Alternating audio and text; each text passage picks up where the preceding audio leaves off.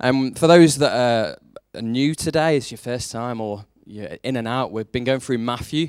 And so I've fallen with the task of the start of Matthew 7, which are some of probably the most popular verses in the Bible, but for the wrong reasons. Some of the most controversial verse, at least, the first one in the Bible. Uh, and you may have heard this even said to you by some people. This is what it says Matthew 7 1 to 6. Judge not that you not be judged. For with the judgment you pronounce, you will be judged, and with the measure that you use it will be measured to you. Why do you see the speck that is in your brother's eye, but you don't notice the log that is in your own? Or how can you say to your brother, Let me take the speck out of your eye, when there is a log in your own eye? You hypocrite. First take the log out of your own eye, and then you will see clearly to take the speck out of your brother's. Do not give to dogs what is holy and do not throw your pearls before pigs, lest they trample them underfoot and turn to attack you. Some joyful verses from Jesus this morning, but some critical verses from Jesus, not ones that we can just sweep away because we don't like them or they're a little bit hard and they're not fluffy around the edges. It's important we know what he's saying.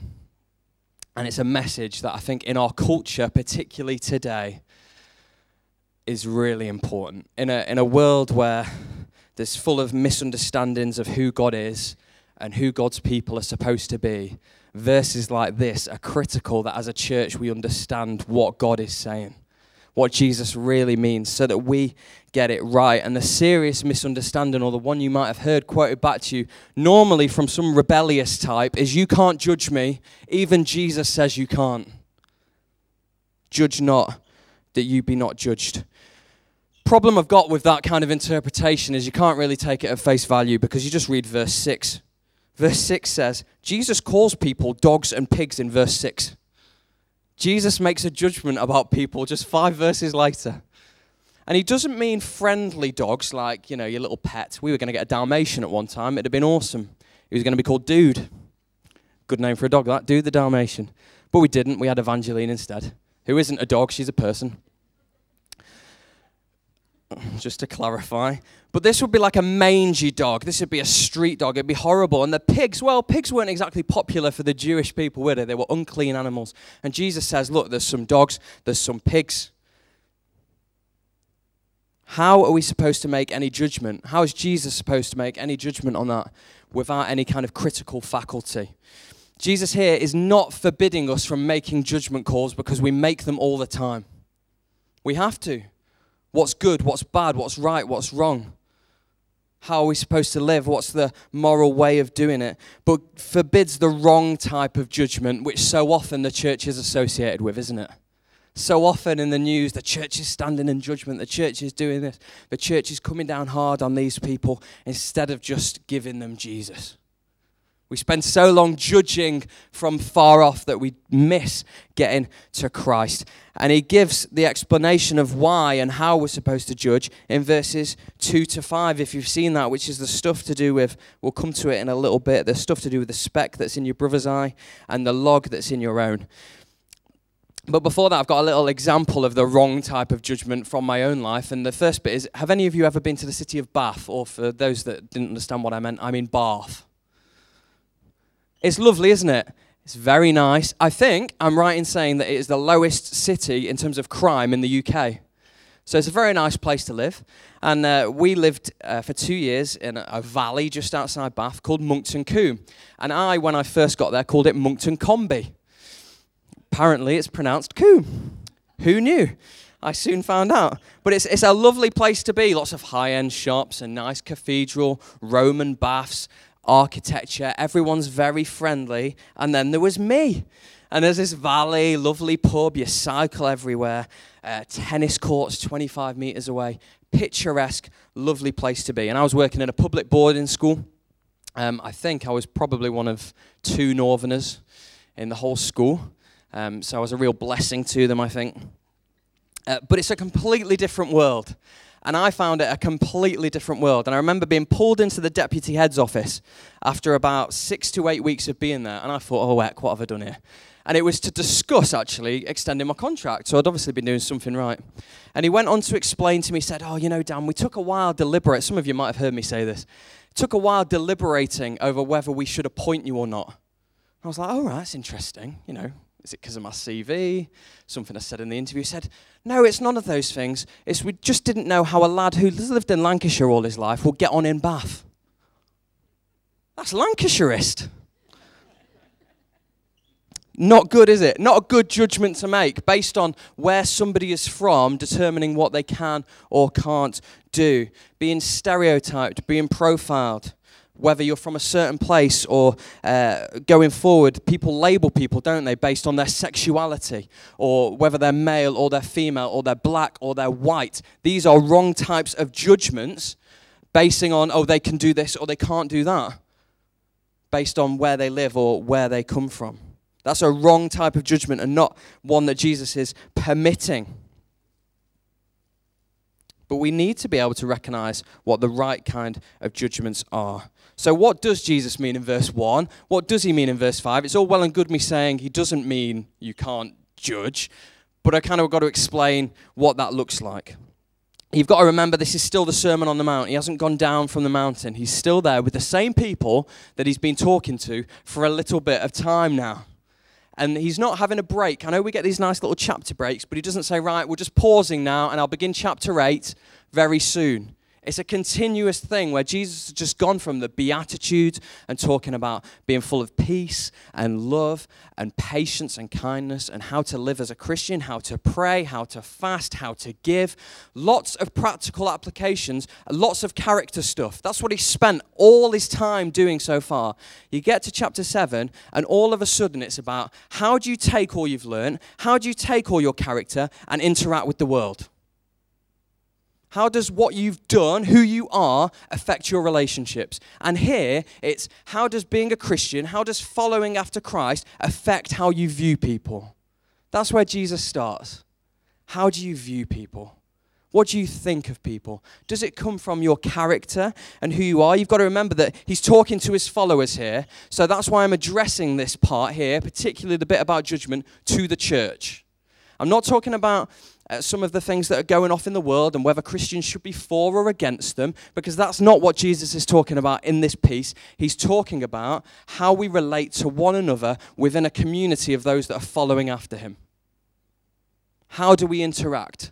How are we encouraging one another? How are we taking our character and the things that we have learned from Jesus and how is it shaping our view of people? And so I've just got four really quick, uh, I think they are quite quick, thoughts. The first one's quite long and the second one's quite long, but three and four are quite quick. Uh, of how, so actually it's probably medium length, but there are four thoughts on how these kind of five verses in particular, not particularly verse six, affect kind of our hearts and how we're to live as Christians today. So, starting with verse 1 and 2 Judge not that you be not judged. You go, well, why? Jesus says straight away, For with the judgment you pronounce, you will be judged. The argument goes like this, doesn't it? Something like, if you stand in judgment of someone on something, prepare yourself for it to come back at you. Right? We've all heard it say, I got this a lot, a lot, a lot as a child you know, if you can't say anything nice, don't say anything at all because somebody else might not say something nice to you. My mum, who is sat over there, was nodding away. It's a bit like a boomerang. You throw some stuff out there, it's going to come back to you. You throw in criticism, you throw in hypercriticism of people. Don't be surprised when people are critical of you, right? Or the, the train of thought treat people how you want to be treated. And it comes back to you if we're gentle, if we're kind, if we're loving towards people, then don't be surprised when nice things come back. And I'm not saying it's, oh, I'll be good and good things will happen to me. That's not what I'm saying. But just as a general rule of thumb here, seems to be what's happening. And there's always these people that can take the banter or not, you know. They give it out all the time. They'll be having a laugh, having a joke. But as soon as you joke about them, oh no. If you give it out, you've got to be able to take it. It comes back upon you. And often, what happens is we, we, we say things, whether it's criticism of others or judgment of other people, and it's because we're insecure in our own hearts. actually we're projecting the things that we're worried about in here onto other people because we feel insufficient. But the world can't know that we are, right? We need to put up a mask and have it all together. So we take it out on other people. We go over the top on somebody else's conduct because actually we're hiding sinful behavior in our own hearts. We're trying to appear like we're right when actually we're wrong. And the question is, what's ruling our hearts? And it's interesting the things that we've been talking about this morning, getting ourselves right with God and walking right with God, because that's what these verses are about. Walking right before the Lord. When Jesus says, Don't judge lest you be judged, he's saying, Don't fault find in people.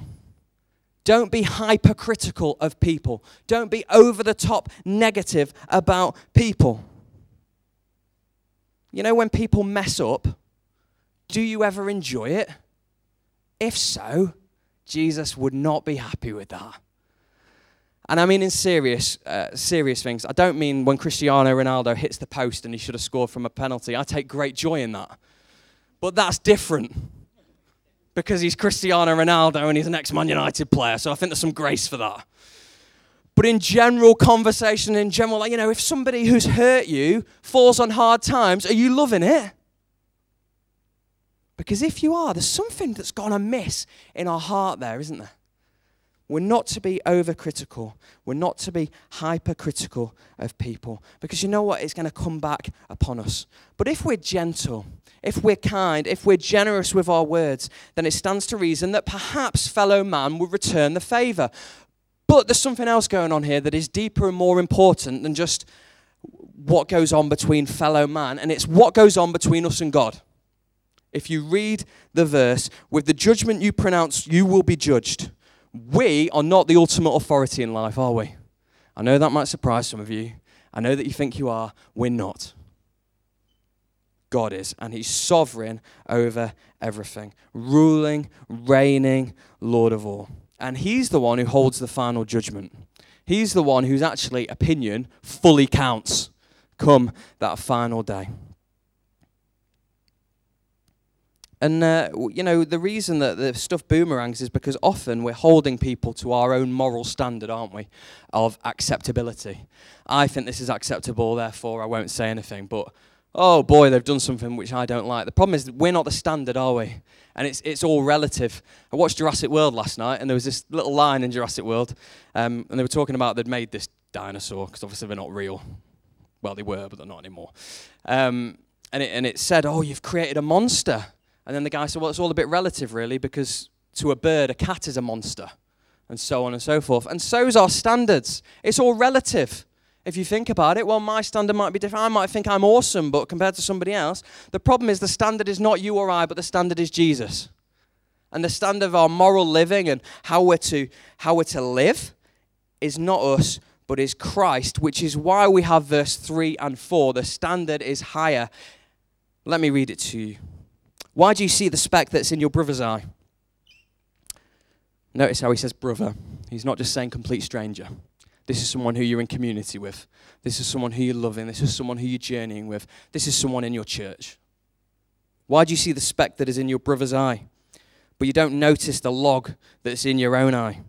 How can you say to your brother, Let me take the speck out of your eye, when there is a log in your own? The problem often we have is we base what we think is acceptable based on our own opinion, don't we? I think this is right. They think this is right. We need to get to grips with the Word of God. That's our standard. If the Word of God says something is acceptable or unacceptable, that's what we go with. Not if Dan thinks it is, not if somebody else thinks it is, but what does God say? What does God's Word have to say on this? That's the first thing. When we're talking about behavior, when we're talking about attitudes, it's not how does so and so compare to me, but how does it compare to the standard that God sets for us. And I like to think of 1 Corinthians 13 in moments like this beautiful verses on what love is and how we're to conduct ourselves. And great verses where it says, So, how can I conduct myself in judgment? How can I conduct myself in conversation with one another? Love bears all things. Love believes all things. Love hopes all things. Love endures all things. It doesn't knock down and destroy. Even in difficult times, it conducts itself with love and grace. even when saying hard things, it conducts itself with love and grace and kindness that underpins it. It doesn't knock down, it doesn't destroy. And so often we don't get that far because we don't remove the metaphorical log that's in our own eye, Jesus says, in order to help out our brother with the speck that's in their own. I like to think of it like this. As you'd have all noticed, I'm wearing glasses. And I went for a little test, I don't know, a month ago or so. Uh, had, all the, had that horrible thing, you know, where they pump air at your eye. Do you know that? If you've not been, you should go just for the experience. But it's horrible. It's some, I don't know what it's for. I think they just enjoy hurting people. Apologies if you're an optometrist or this morning. But I had to go for my eyes test, and I'm thinking, uh, you know, as he's saying, which line can you read? And I'm thinking, the top one? The second one? Maybe. You know, I used to be able to read the bottom one. It was a point of pride, but now I'm really struggling on row three or row four, and he goes, better or worse? Red or green? You know, I don't know. They look the same. It's all blurry to me. And then uh, I remember coming out and he's saying, Yeah, your prescription has changed. It's like, Oh, thanks, mate. I could have told you that. My eyes are hurting when I'm driving and reading. And um, so you do the whole thing where you look at all the glasses and you go, I haven't got a face that fits glasses. I just don't have one of those. You know, can I have contact lenses? But then I'm a bit squeamish. So eventually you get your glasses and you go in and you know they get the lenses and they send them off and you come and get them and you pick them up and you put them on for the first time and you're like really? That that's what i'm supposed to see? Like you you guys have been blurry for 2 years. And i had no idea and i am thinking it is better looking blurry. But i mean you know i can see edges now and things. I had no idea I thought my sight was okay. I mean, I knew there was an issue, but I was kind of in denial. Kind of like having a log in my eye. I thought I could see clearly, but actually I couldn't. And it's only when there's a corrective measure, it's only when I went for help and sorted myself out, I realized actually I can't see clearly at all when I'm like this. I mean, I can make you out, but it's not clear, it's not precise. Whereas when I put my glasses on, it is. It's like seeing in high definition. 1080p, 4K. That's right, isn't it? That's the latest thing. Top of the line. It's brilliant. Most of the time, we're in log mode. We think we see clearly, but the reality is we don't. And that's what Jesus is trying to say here. Before we try and help out our brother, before we see an issue in someone else's heart and someone else's life and someone else's walk between them and God, sort out your own heart. What's your walk with God doing? How are you doing in your walk with Him? John Stott, I think, is really helpful on this. He says, We have a fatal tendency to exaggerate the faults of others and minimize the gravity of our own. That's helpful, isn't it? Our tendency is to do just that. Well, I'm all right. But Jesus here says, get rid of the log first. And then you can put your glasses on. Then you'll be able to see clearly. Find out, judge yourself right. Pursue God, be in His presence. Follow after Him first. Be in the right place with God first. Get your heart right with Him. And the reason that this is here is because God puts a really, really, really high value on holy living. That us as, as a church, as a nation, as a world, just doesn't do. Jesus was perfect. Jesus walked in perfection. Jesus was holy. He was set apart. And his church is supposed to be set apart too. We're supposed to be the holy people of God our standard has slipped, and yet God's standard is high, which means walking in holiness. It means we shouldn't ever be getting drunk. It means we shouldn't ever be reveling in sexually impure things and lusting and gambling. And those things are not for the people of God. And if they are things that are corrupting our hearts, we need to turn around and repent of them. No matter how small they may seem, we're not walking in holiness. And that's important to God because it's important to the mission of God. I want to read these verses from Romans chapter 2. And uh, sometimes the Bible just speaks for itself, doesn't it? And it kind of cuts us. And I read these verses this morning again and I thought, do I say these verses from Romans 2? They're pretty heavy, Paul. But you know what? Paul says them. And it's the word of God. You therefore have no excuse. You who pass judgment on someone else, for at whatever point you judge another, you're condemning yourself, because you who pass judgment do the same things. Now we know that God's judgment against those who do such things is based on truth. So when you, a mere human being, pass judgment on them and yet do the same things, do you think you will escape judgment? Or do you show contempt for the riches of his kindness, forbearance, and patience, not realizing that God's kindness is intended to lead you to repentance? It leads you to a transformed life a new start, fresh hope. Even in a moment of darkness, the light can still shine. God hasn't forgotten his people. But because of your stubbornness and your unrepentant heart, you're storing up wrath against yourself for the day of God's wrath. I told you it's heavy. When his righteous judgment will be revealed, God will repay each person according to what they've done to those who by persistence in doing good seek glory. So they seek God, they want to honor God, they want to love God. He will give eternal life. But for those who are self seeking and those who reject the truth and follow evil, there will be wrath and anger.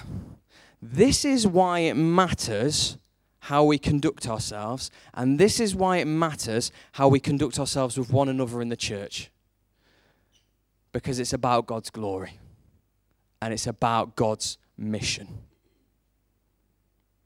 God's kindness to us, because He doesn't have to have done amazing grace. How sweet the sound to save a wretch like me, to save a wretch like you. He didn't have to do that, did He? He didn't have to, but He chooses to because He loves you. Because He wants you. Because you're precious and you're valuable to Him. Jesus comes to give us a new life. And he takes that judgment and that wrath. And you know what, on the cross, you know why the cross is so spectacular? Because the judgment that is meant for you falls on Christ. The wrath of the Father, often we don't talk about this, but the wrath of the Father against sin, which is evil and hate, he hates it, falls on his Son instead of you because he loves you more than anything. He's willing to send his son for you. It's mind blowing, isn't it?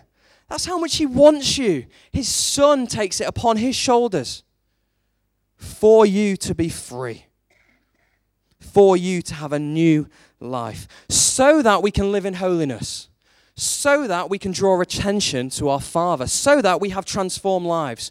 But if we don't walk in holiness, if we're corrupted by sin still, which we do and we fall, but if we're unrepentant, are we drawing attention to heaven or not? The world is watching, aren't they? The world is saying, what does it mean to follow Christ? And if all they see is corruption and hate and evil because we're not living transformed lives that follow Christ, it's not attractive, is it? Say, look here, I'm a new creation. You don't look very new. We have to walk in holiness. We have to put a high value upon it. And the first place we start with that high value of walking with Jesus is our own heart, not somebody else's, our own heart. And you know what? That is hard. That is hard because it hurts, because we fall short, because we mess up. But you know what the good news is? I, I want to cry. I'm not going to, because I'm a man. You know what the good news is? God's grace is greater. Than all our faults and failings, God is greater. And He sent His Son because He loves us. It's not too late.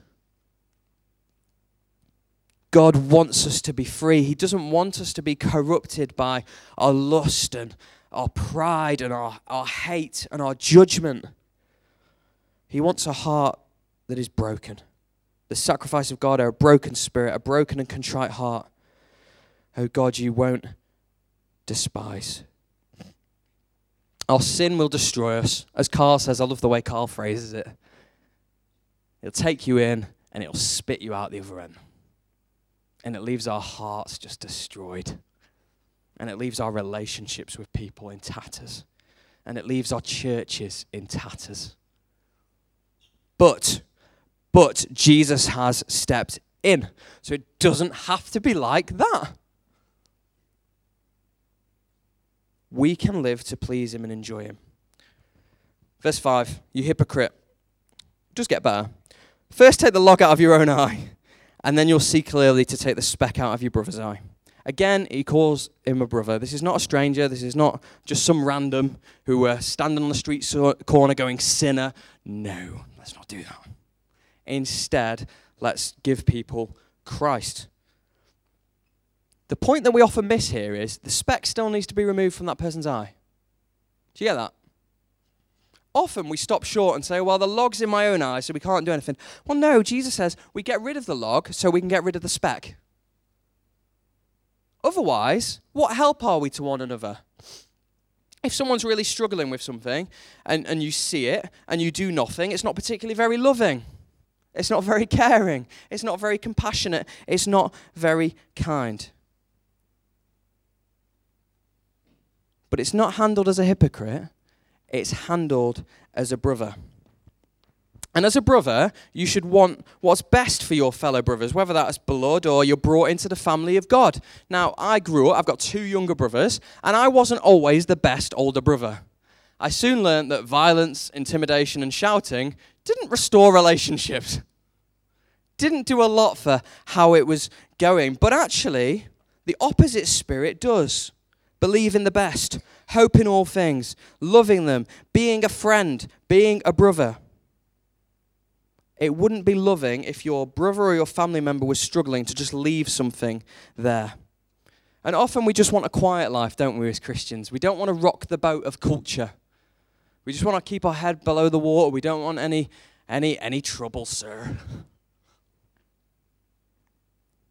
But actually, if we want to walk well with God as a people, because it's about doing it as a people, we'll take the logs out of our own eyes so that we can help one another. We want to be good brothers, good dads. We speak into people's lives, but we do it in a certain way, in a way that is loving, in a way that is builds up people, doesn't knock them down and destroy them.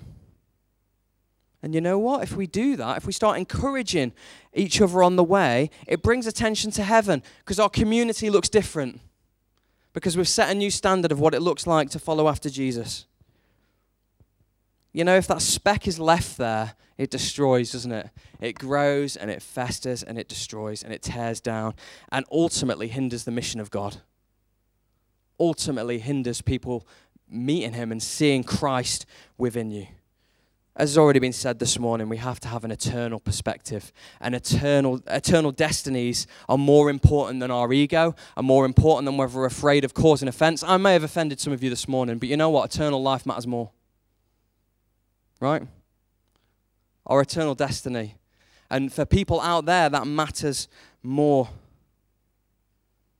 And we have to encourage one another to live a holy life where Jesus is the standard. And of course, because Jesus is the standard, we're not going to make it. We're going to fall short, which is why there's grace. And there's so much grace and, uh, and goodness from the Father towards his people. Because I, I don't know about you, but I want people to come to faith.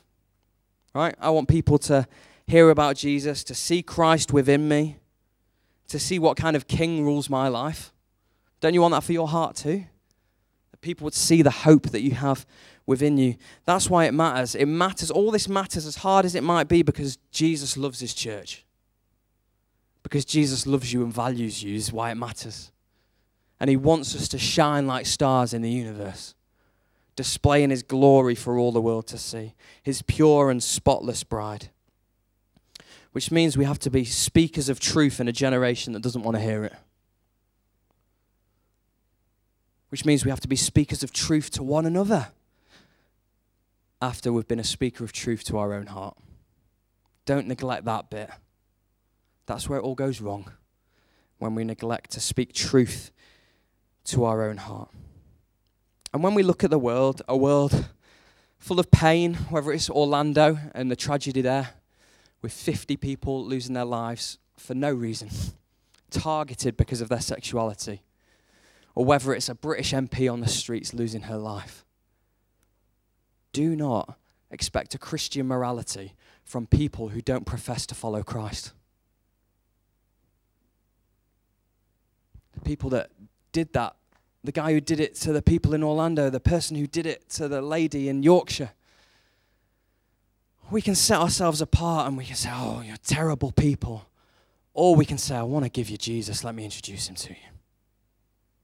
These verses, 7 1 through 5, in fact, 7 1 through 6, are addressed to relationships within the church and how we relate with one another. We have to show the world Christ, but we have to show one another Christ too. Our mission has to be to live in such a way that draws attention to heaven. And you know what? If you don't know Jesus this morning, we talked about judgment this morning because Jesus talks about judgment. If you don't know Jesus, he hasn't stepped in for you. You haven't put your trust in him. He hasn't He's not going to plead on your behalf. Which means eternal life is not given to us. And it's not the kind of thing I don't believe that you wait until your deathbed to sort out. You can sort it out today. We can get ourselves right with God today by turning ourselves around and putting our trust in Him.